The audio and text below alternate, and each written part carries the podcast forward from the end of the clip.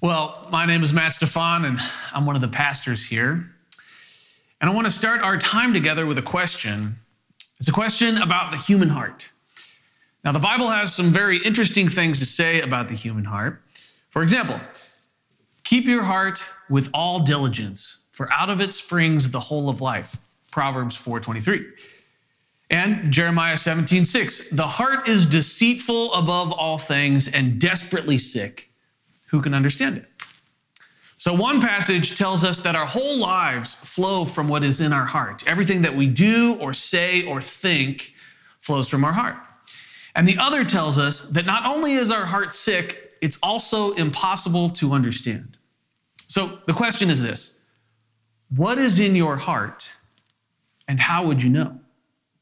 Just chew on that for a minute and we'll come back to it.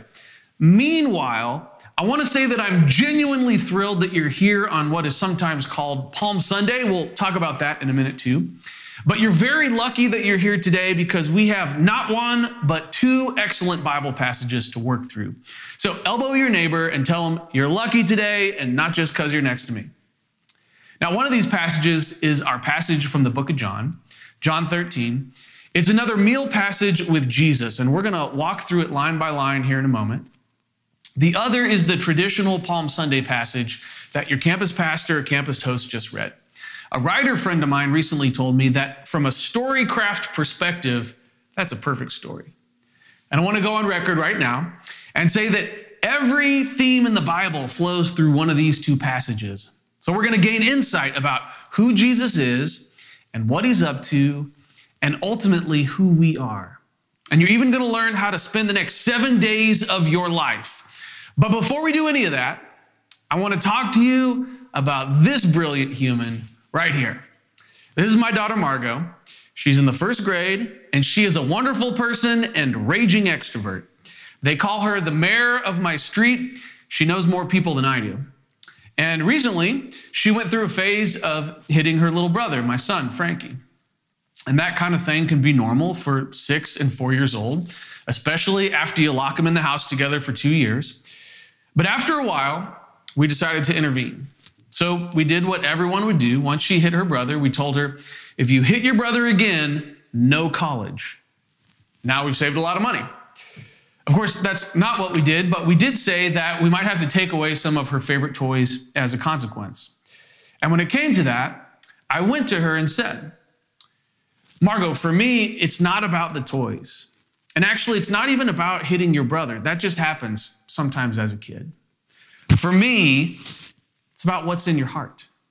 You've told me before, and I know in your heart you really want to be a great big sister, but what else is in there?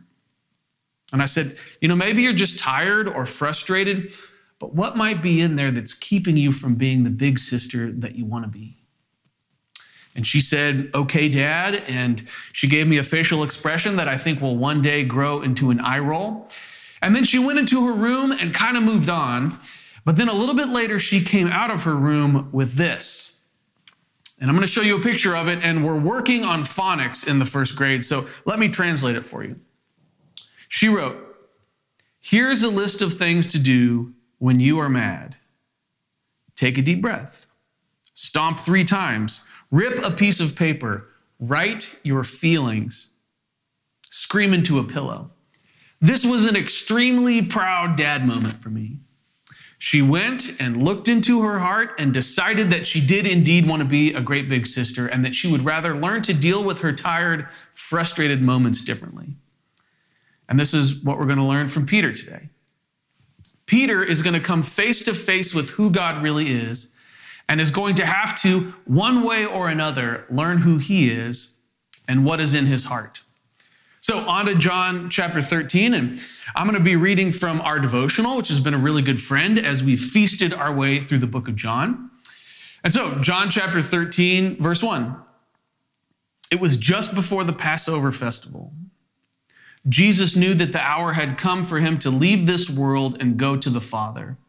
Having loved his own who were in the world, he loved them to the end. Quite a bit here in verse 1. But the setting is a Passover meal. And the Passover is maybe Israel's oldest and most important story. It's a story about freedom. And so this passage here in John chapter 13 is a passage about freedom. And the original event called the Passover took place in the bit of the Bible called the book of Exodus. There, the people of Israel are slaves in Egypt, and God demands that Pharaoh, Egypt's king, let them go. What was it that keeps Pharaoh from doing so? What is the obstacle to Israel's freedom? Well, it's Pharaoh's hard heart. And so God sends increasingly powerful plagues into Egypt to break through Pharaoh's hard heart and force him to let the people of Israel go. And finally, God has no other choice but to send his angel of death to take the firstborn of every house in Egypt. And God instructs the Israelites to sacrifice a lamb and put its blood on the doorframe of every house in Israel. And the angel of death sees the blood of the lamb and passes over their homes. Now, in Christian understanding, Jesus has become this sacrificed lamb whose blood saves us from death and brings us to freedom. Now, the book of John is organized around three Passover cycles across the three years of Jesus' ministry. So, in the first Passover, in John chapter 2, Jesus says he's going to destroy the temple and raise it in three days. The temple is the place on earth where Israel understood God had promised to be. And destroying it and raising it in three days is, of course, a reference to Jesus' death and resurrection. At that Passover, Jesus is saying that through his death, he's going to change the location of God's presence. First, by centering God's presence in his own self, and then through the sending of the Holy Spirit, he's going to make God's presence available everywhere. In the second Passover in the book of John, Jesus feeds the 5,000 and announces himself to be the satisfying bread of life. And here in the third Passover holiday cycle, we're going to see here in the book of John that Jesus performs a great and humble act of service. And if we just connect the dots of the three Passover scenes in the book of John, we see that Jesus is going to perform an act of service that changes where God is present and satisfies our souls and sets us free. That's who Jesus is and what he's up to. Verse 1 continues. Jesus knew that the hour had come for him to leave this world and go to the Father. N.T. Wright is the world's foremost New Testament scholar, and he encourages us to view this phrase, going to the Father, not just as Jesus' ascension back into heaven after his resurrection, but instead everything that happens between now and then as well. The trial, the cross, the resurrection, all of these form the path back to the Father. The cross is the gateway into God's presence. That's going to be important. Let's hold on to that. The cross is the gateway into God's presence. Verse 1 continues Having loved his own who were in the world, he loved them to the end. And here we see John's love for double meanings. This phrase, love them till the end, means, of course, he loved them to the very end of his life, but it also means that he loved them to the fullest degree. He loved them to the utmost. All that here in verse 1. John 13, verse 2. The evening meal was in progress, and the devil had already prompted Judas, son of Simon Iscariot, to betray Jesus. Now, it would be easy to get stuck here, but the important thing for us is to see that the intermingling of this act of service we're going to witness from Jesus, and then this other story about Judas and Satan, suggests to us that wherever the plot's going with Judas is connected to this moment here at the last Passover meal. John very much intends for us to connect the cross to this scene and to use this act of service we're about to read about to understand what Jesus is doing on the cross. So, John chapter 13, verse 3. Jesus knew that the Father had put all things under his power and that he had come from God and was returning to God. So he got up from the meal, took off his outer clothing, and wrapped a towel around his waist. After that, he poured water into a basin and began to wash his disciples' feet, drying them with the towel that was wrapped around him. Now, the act of washing someone's feet is unmistakably the act of a servant. Back then, you might wash your own feet, but if someone else was doing it, it was because they were a servant. And here we come to the very heart of what this passage has to say about God. Jesus is the most powerful being in all of the universe. All things have been put under his power. Yet, in addition to that, there are a couple of other important characteristics that you have to first and foremost say about Jesus, the King of all the universe. Not only is he all powerful, but he also loves to the utmost and takes the form of a servant. And here, John is grappling with this important question What kind of God is the God of the Bible? And if you're maybe not familiar with the Bible, you might have gotten the impression that God is maybe primarily violent or even cruel. But here, John tells us no, that is not who God is. The true God loves to the utmost and takes the form of a servant. he came to Simon Peter, who said to him, Lord, are you going to wash my feet? And Jesus replied, You do not realize what I'm doing, but later you will understand. And when Jesus says later you will understand, he means it in at least three ways. First, it means that Jesus is going to explain it in a minute. And what he's going to explain is that this kind of foot washing is to be a way of life for Jesus followers. But second, when Jesus says this, he means you will understand after my death and resurrection. And here again, we're working with the association between this scene of foot washing and the scene of Jesus on the cross that the book of John intends for us. It intends for us to make that connection. Foot washing is unmistakably an act of, an, of a servant, and so too later will Peter realize that the cross is an act of service rather than of punishment or defeat. But lastly, and this is the third way, and it's always in the background in the book of John, Jesus is saying later, when the Holy Spirit comes, the Holy Spirit will remind you of what I said and teach you everything. Later, you will understand. And Peter says, No, you shall never wash my feet. Jesus answered, Unless I wash you, you will have no part with me. Then, Lord, Simon Peter replied, Not just my feet, but my hands and my head as well. And here, Jesus begins probing exactly what is in Peter's heart. So Peter objects to Jesus washing his feet, and we've got to ask why. Part of why he objects is simply that he's confused. He understands Jesus to be the Messiah, and as such, this kind of behavior is beneath him. And Peter is going to become, over the course of John 13, in the course of this talk, a paradigm for you and I. We got to see ourselves in Peter. And Peter's confusion points to our dependence on the Holy Spirit to teach us all things. When we're confused, we can ask the Holy Spirit, who teaches all things, to help us understand. But on the simplest level, maybe, Peter's heart and mouth just aren't matching up. He's willing to say something that he doesn't believe in his heart. His heart and his mouth aren't in the same place. He's trying to say the right things, but he's unaware of what was in his heart. John chapter 13, verse 12. When Jesus had finished washing their feet, he put on his clothes and returned to his place. Do you understand what I have done for you? He asked them. You call me teacher and Lord, and rightly so, for that is what I am. Now that I, your Lord and teacher, have washed your feet, you should also wash one another's feet. I have set you an example that you should do as I have done for you. Very truly, I tell you, no servant is greater than his master, nor is a messenger greater than one who sent them. Now that you know these things, you will be blessed if you do them. Jesus sets an example, and this word means model or pattern. And here we have to keep in mind that not only that Jesus is taking the form of a servant, but that he also loved to the utmost. That's what kind of God he is. He's not just performing a duty or performing an object lesson, he is doing this out of genuine love. And that is our pattern. Followers of Jesus are to be servants full of love out in the world. That is to be our mode of being, what we are known for.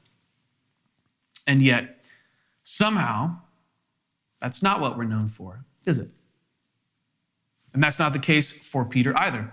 In just a few chapters here in the book of John, on the night that Jesus is arrested, the Roman centurions come to get Jesus, and Peter assaults one of them, wounding him badly.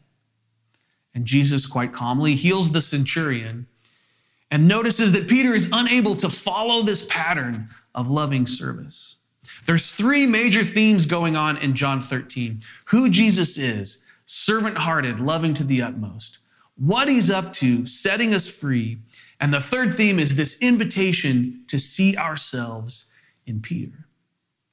Interestingly, the book of John mentions Peter far more than any of the other gospels. And in the book of John, most of those mentions of Peter are concentrated in chapter 13 and after as the story builds and comes to a climax. As the story continues, Jesus is exalted while Peter is examined. And as Jesus is probing the contents of Peter's heart and showing him how far he really is from being a servant willing to lay down his life, we ought to hear in this passage an invitation from Jesus to us to let him search our hearts as well. John chapter 13, verse 34. A new command I give you love one another. As I have loved you, so you must love one another. By this, everyone will know you are my disciples if you love one another. Now, sometimes the Bible can be complicated, and sometimes it repeats itself and beats us over the head with a really obvious meaning. We got to love each other. That is the example. And Simon Peter asked him, Lord, where are you going? And Jesus replied, Where I'm going, you cannot follow now, but later you will follow. And Peter asked, Lord, why can't I follow you now? I will lay down my life for you. Then Jesus answered, Will you really lay down your life for me? Very truly, I tell you, before the rooster crows, you will disown me three times. Now, in this section, I want to focus for a minute on what Peter said Lord, why can't I follow you now? I will lay down my life for you. But I want to tackle them in the reverse order. So let's talk about this oath that Peter is swearing. Here, this passage connects to the Palm Sunday passage you read at your campus. Now, to understand the Palm Sunday story and how it connects to Peter here, it helps to understand Israel's relationship to Rome. Rome was an irresistibly strong empire and it ruled by violence. And Israel was a proud people with endless hope in their God. And so Israel seethed and lurched and suffered under the oppression of the Romans. And things often turned violent. In fact, about 100 years before Jesus' time and about 50 years after, there were violent, widespread rebellions in Israel against Rome. And in this Palm Sunday passage, the crowds praising Jesus as he enters Jerusalem think that he is the Messiah and he will deliver them into freedom from the Romans, just as God had delivered them from the Egyptians. And they praise Jesus because they believe it is the Messiah's job to bring freedom from Rome. But he doesn't. And here, Jesus sets freedom alongside food and water. So let's talk for a minute about freedom and food and water. Freedom and food and water are essential for human thriving. And part of loving to the utmost and being servant hearted out in the world is for us to ensure that all people have clean water and food security and freedom. That's simply part of the church's job. Followers of Jesus, we serve the world by offering these things. And it's easy for well fed and free people to forget how important and essential they are. So we got to listen when people cry out, when people groups ask for help in these areas, we got to listen to them. But Jesus is saying that freedom and food and water are incomplete by themselves. And it's a, a big and grave warning to people who are free and well fed that you have not arrived yet. There is a living water that quenches an inner thirst. There is a bread that brings true life. There is an inner freedom brought to us through the cross.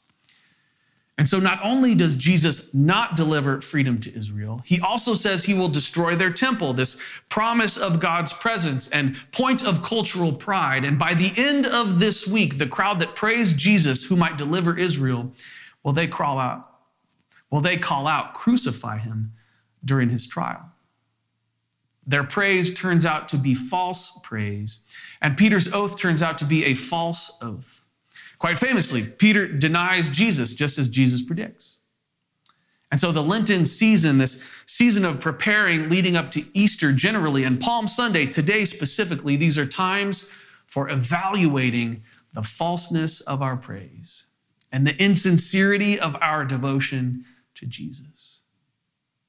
Now, the other thing that Peter says in this passage is why can't I follow you now? And again, here we see John's tendency for double meaning. We could hear impatience or we could hear impetulance, and that might be part of it. But we could also read this as a diagnostic. Why am I currently unable to do this? Why can I not currently follow the pattern? And the answer, as we're exploring, is that Peter is in need of a new heart. Now, there's two ways that the contents of our heart become clear. And Peter is undergoing the first way. Through the ups and downs of life, God reveals what is in us. And you could be sure over the course of your life, it will be laid bare what is in your heart. And maybe for you, I know it is for me, often this is quite miserable. And we could be sure that Peter was quite miserable as he denied Jesus. Now, this first way can be transformative, but there's a second way which is to willingly invite Jesus to examine our heart. And this is where passages like Psalm 139, verses 23 and 24, become quite powerful, especially during Lent. That passage says this Search me, God, know my heart, test me and know my anxious thoughts. See if there is any offensive way in me and lead me in the way of eternal life. You see, sometimes the Bible talks about the cross as a punishment that was meant for us, but that Jesus graciously substituted himself for. We're going to celebrate that next week. It's vital to understand that Jesus died for us. But sometimes the Bible talks about the cross in a way that makes very clear that when Jesus dies, we die too. Why can't I follow the pattern? Why can't we love one another? Why are we currently unable to follow Jesus? Well, it's because we haven't let God search our hearts. And it's because part of us still needs to die. The season of Lent is for looking and seeing what is in your heart. And Palm Sunday is for acknowledging the falseness of our praise. We've got to be real honest about ourselves. And that kind of honesty can be intimidating or even terrifying. But this is the power of the imagery that we are working with today. The Passover and who this God is and what is in your heart. It all comes together right here. Right when we're scared about what might really be in our heart, that's when we remember what kind of God we are dealing with the one that loves you to the utmost, and the one that is setting us free from what is in our hearts we must accept that this servant hearted God loves us in a foot washing kind of way, and that will empower us to be brave and let Him examine our hearts. The choreography of this week is well known. Jesus is on a journey to the cross. Today he enters Jerusalem, and tomorrow he clears the temple. On Thursday, he'll sit down to this very Passover meal that we've been discussing. And on Friday, he is arrested and sent to the cross. Over the next seven days of your life, be with him on that journey to the cross. The cross is the gateway into God's presence. Remember where he is each day and ask him along the way, Where is my cross? Where is it that I need to die? Jesus, will you search my heart so that I can follow the pattern, so that I can follow you? And knowing these things, you will be blessed if you do them. Be blessed, my friends. Let's pray. Jesus, it is with some trepidation and a lot of humility that we ask you to examine our hearts. Lord, we see ourselves in Peter, who in some place in his heart really wanted to follow you, but in some other very real way was unable to do so. God, will you show us the obstacles in our hearts that keep us from following you more faithfully? We love you, Jesus, and we surrender our lives to you. Amen.